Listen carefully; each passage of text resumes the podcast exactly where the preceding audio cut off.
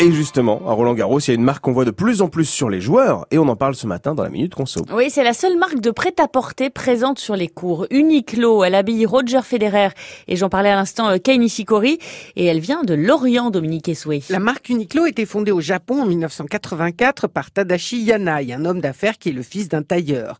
Le nom vient de Unique Clothing, des vêtements uniques, mais une erreur de transcription remplace la lettre C par la lettre Q une erreur qui est restée. Tadashi Yanai débute sa carrière comme vendeur dans un hypermarché.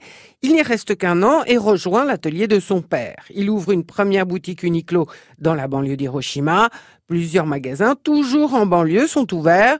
La première boutique en ville est inaugurée à Tokyo en 1998. Et très vite, le groupe s'implante à l'étranger. Et d'abord en Chine en 1999 pour suivre sa production au plus près. En 2000, le site de vente sur Internet est mis en ligne.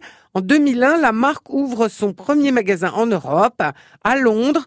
Viendront ensuite les États-Unis, la Corée et plus près de nous l'Italie et les Pays-Bas. En 2005, Fast Retailing, la maison mère de Uniqlo, prend le contrôle des marques françaises Princesse Tam Tam, Lulu Castagnette et Comptoir des Cotonniers. Et la même année, il lance son programme de recyclage de vêtements. Alors Uniqlo, c'est une marque qui se veut innovante. Le premier gros succès d'Uniqlo, ce sont ces doudounes très légères qui ont été vendues à des milliers d'exemplaires à des prix abordables. Deuxième produit vedette, les sous-vêtements e-tech conçus pour retenir la chaleur tout en laissant la peau respirer.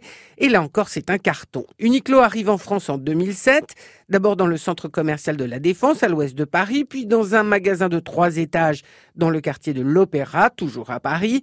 En 2011, la marque passe un partenariat avec le joueur de tennis japonais Kei Nishikori.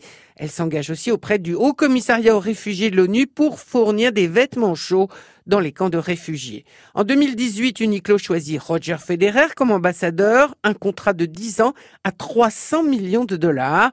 Les ventes du groupe Fast Retailing se montent à 18 milliards d'euros, donc 80% pour la marque Uniqlo. De 26 magasins en France aujourd'hui, la marque veut passer à 50 dans les années qui viennent. Et si vous voulez euh, réécouter cette minute conso, vous allez cliquer sur notre site francebleu.fr.